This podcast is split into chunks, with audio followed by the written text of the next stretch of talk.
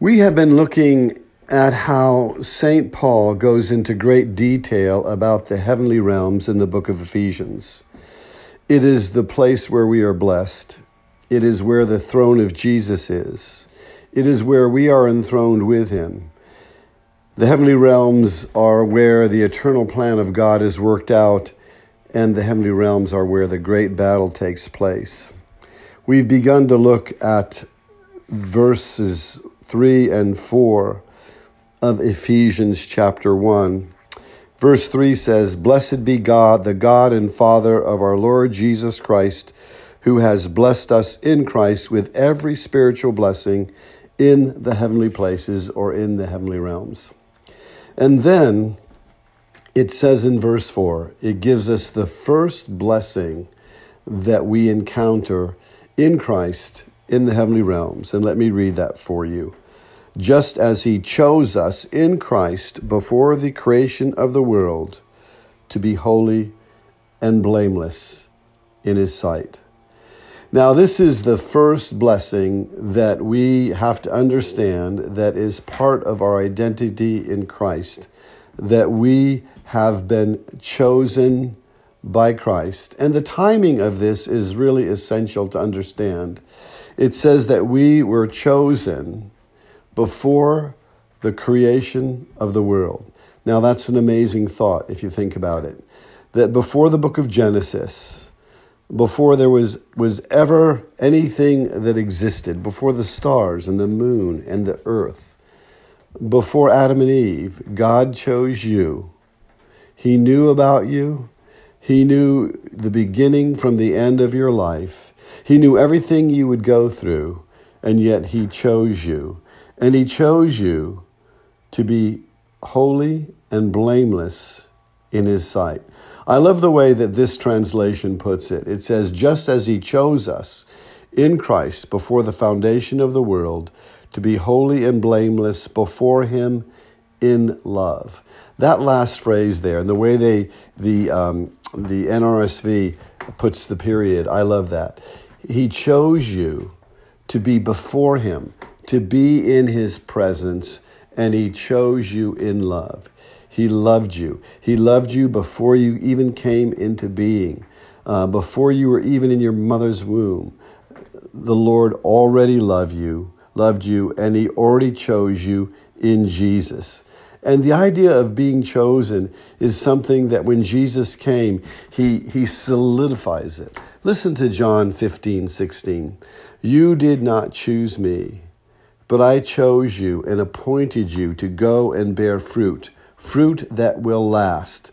Then the Father will give you whatever you ask in my name. You see, you were chosen by the Father to be holy and blameless in his sight and you were chosen by Jesus to be fruitful. And everyone loves the idea of being chosen. There is something that, that when you are chosen for a task, it gives you a sense of dignity, it gives you a sense of purpose, it gives you a sense of worth. And that's what God wants to convey to you in this blessing and in the fact that you have been chosen. It has to do with your dignity. It has to do with your worth. It has to do with your purpose. It has to do with your destiny. Later on in, in chapter 15, verse 19 of John, it says this If you belonged to the world, it would love you as its own. As it is, you do not belong to the world, but I have chosen you out of the world. That is why the world hates you. This choosing has to do with conflict, as with everything in Scripture, as with this whole issue of the uh, uh, the heavenly realms. The last thing we'll look at is, is is all of this culminates in preparing us for a great battle uh, that Scripture is is readily uh, able to describe to us and, and, and wants us to understand. And here Jesus says, here, here, here's the deal. I chose you out of the world, and the world system, and the word world there is cosmos. It's not the world terra firma, you, know, the beautiful oceans and the, the, the uh, forests and the flowers and the animals and the trees. No, it means the world system that is under the control of the evil one because the, the, the Lord God has allowed this. He's allowed Satan to have authority for this time being until he brings everything to an end. And Jesus says, Listen, the Father chose you to be holy and blameless in his sight in me. And then I chose you to be fruitful, and I chose you out of the world. Uh, I want you to be uh, apart from it. You don't belong to this world system. And I think it's really significant um, to understand uh, that the idea of being holy and blameless is, is if God chose us to be that, then it means we can be it. And how He works it out is really important in our lives. We can resist it, we can be deceived into not participating in God's plan, but ultimately, God will always work in our lives if our heart is really for Him uh, to get us to that point uh, where we allow that process to take place. Now, listen to Hebrews 10 uh, 12 through 14. But when Christ had offered for all time a single sacrifice for sins, he sat down at the right hand of God, waiting from that time until his enemies should be made a footstool for his feet. For by a single offering he has perfected for all time those who are being sanctified. I want you to notice several things here. First of all, this single sacrifice for sins. It was a once and for all deal. It doesn't have to be repeated over and over and over again, uh, like other priests are, to- are, are, are do, uh, the Old Testament priests, and even some priests today, over and over and over. Uh, no, the sacrifice was once and for all. It is finished and it is done. But what's important to see is that Jesus sat down at the right hand of God. It means he knew that this work is finished. And he sits down and he reigns from that throne. And it's interesting. Uh, do you know the time uh, when Jesus gets up, when he stands up? Because mostly in Scripture you see him seated. But you see him standing when he makes intercession for us. Isn't that interesting? He gets up from his throne and he stands to make intercession. I think that's a, a, a, wonderful, there's, you could preach a whole sermon on that, couldn't you? And it's really a beautiful thought. Uh, but the second thing I want you to see, not only his sovereignty and being on the throne, but that he's waiting for a time to come. He's anticipating the end of the battle, waiting from that time until his enemies should be made a footstool for his feet. That, that there is a, uh, an eschatological end to everything, uh, that there is a culmination, there is a final fulfillment, uh, that God will come, uh, Jesus will come to judge the living and the dead, and to reward everyone for their faith and the works that they have done through their faith and to call into account uh, not only the principalities and powers in the heavenly realms that will finally be called into final account, uh, and those, those Elohim who rebelled and led the nations astray. Uh, as it says in Psalm 82, they will perish like humans, but he will hold all, all everyone, great and small, uh, uh, to account. And, and it says this the third thing I want you to see, and this is significant for by a single offering he has perfected for all time those who are being sanctified. You see, and this is a hard concept to understand, it's foreign to us. But the work of Jesus Christ perfected you. You are perfect, but you are being sanctified. Do you see the difference? Uh, you have, have uh, been perfected, but you are being sanctified. When the Father looks at you, He looks at you through Jesus, and the sacrifice of his son. And because of that, he says you're perfect. Now, you don't see that in your life because there's a process you have to go to through, and that's called the sanctification process. To sanctify means to make one holy. And that process we can cooperate with, uh, we can go astray from, um, and, and there's all kinds of, of, of ways in which God will continue that through the Holy Spirit in our life. But, but first of all, we need to see the reality that, that Jesus Christ has made you perfect. And, and through the work of the Holy Spirit, um, He is making you holy. I mean, isn't that an amazing thing? So you have to believe wait a minute, um, I am perfect and I am being made holy. Um, listen to this it's 2 Thessalonians 2 13 and 14.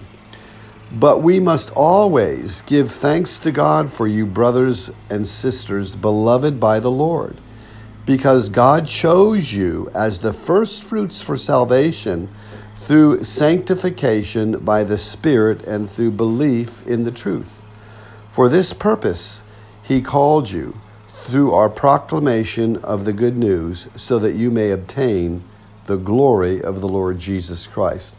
2 Thessalonians 2 13 and 14. A great place to spend some time meditating.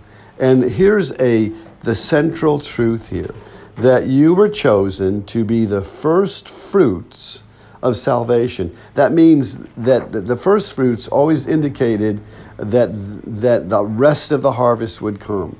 And so your salvation, the fact that you were saved from the penalty of sin when you receive Christ, means that there is going to come the, the latter harvest in which you are glorified. In fact, this verse talks about that.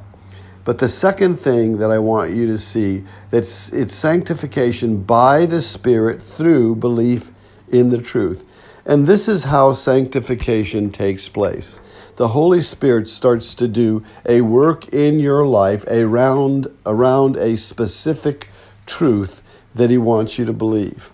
Now, the enemy right away will come and try and get you to doubt that truth, to not believe that truth, to reject that truth, or to not hold on to that truth, to dismiss, dismiss the truth. All of those things, we see that in the parable of the sower. Because the sanctification process that the Holy Spirit starts does not continue until you believe the truth that He is, is imparting to you in order to sanctify you. Do you see that? Uh, Jesus said, Sanctify them. This is in John uh, 17. Sanctify them by, by the truth. Your word is truth. And of course, you know that the, the word is the sword of the Spirit. And so that's how the process works. And, and I've seen that in my life. I've, I've, uh, I've been deceived away from the truth, and, and the Lord had to bring me back. And uh, that's always a difficult thing and very painful. But God never gives up if He knows your heart is truly for Him. And, and so the Holy Spirit introduces a truth into your life. At that point, there, there's a great battle that takes place in your heart and your mind and your spirit and your will to either believe that truth and walk in it or to fall into doubt and unbelief uh, and allow yourself to be deceived or the enemy to steal the truth. And I'm sure all that many of you have experienced that battle. Uh, and the purpose, for this purpose, he called you through our proclamation of the good news so that you may obtain the glory of the Lord Jesus Christ. Uh, that is the purpose, is that you would be like Jesus that you would be glorified and, and that you would know his glory. And you know how that takes place uh, because it says that when we see him, we will be just like him.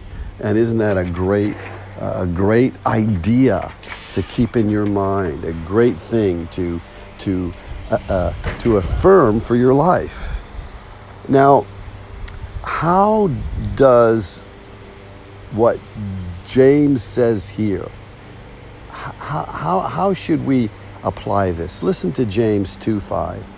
Listen, my dear brothers and sisters. Has God not chosen those who are poor in the eyes of the world to be rich in faith and to inherit the kingdom he promised those who love him? And it's significant to know that, that God's choosing has nothing to do with your ability, with your talents, uh, um, with, with who you are in the eyes of the world or even in your own eyes. It has to do with how He sees your potential in Christ. And it, it has to do uh, with being rich in faith uh, and poor in the eyes of the world. The, the, the world system may look down at you, and that's a real struggle is that, is that your identity, that the evil one, uh, the world, the flesh, and the devil are always trying to tell you who you are. And, and, and, to, and God says, no, that's not it. I want you to be rich in faith. And then this verse in 1 Corinthians 1 26 Consider your call, brothers and sisters. Not many of you were wise by human standards, not many were powerful not many were of noble birth, but God chose what is foolish in the world to shame the wise. God chose what is weak in the world to shame the strong. Again, you see, God chooses you just as you all are with all of your flaws, all of your failures, and He makes you into who He wants you to be. Uh, and that is really significant. That is what um, God desires for each and every one of us that we would submit to His choosing uh, and that we would know that He's chosen us. Now, think about this for a while. Why would God list in, in the, there's six blessings uh, that we are blessed with in the heavenly realms. Why would the first one be the fact that you were chosen? Why? I think.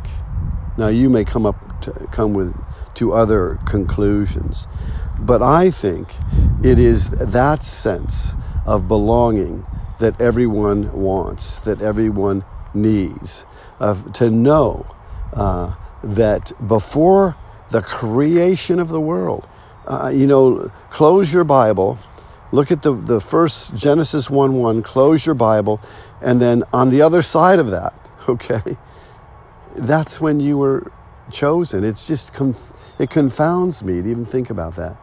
That before the creation of the world, He chose you to be holy and blameless in His sight. And it is that that gives you that sense of dignity and that sense of destiny.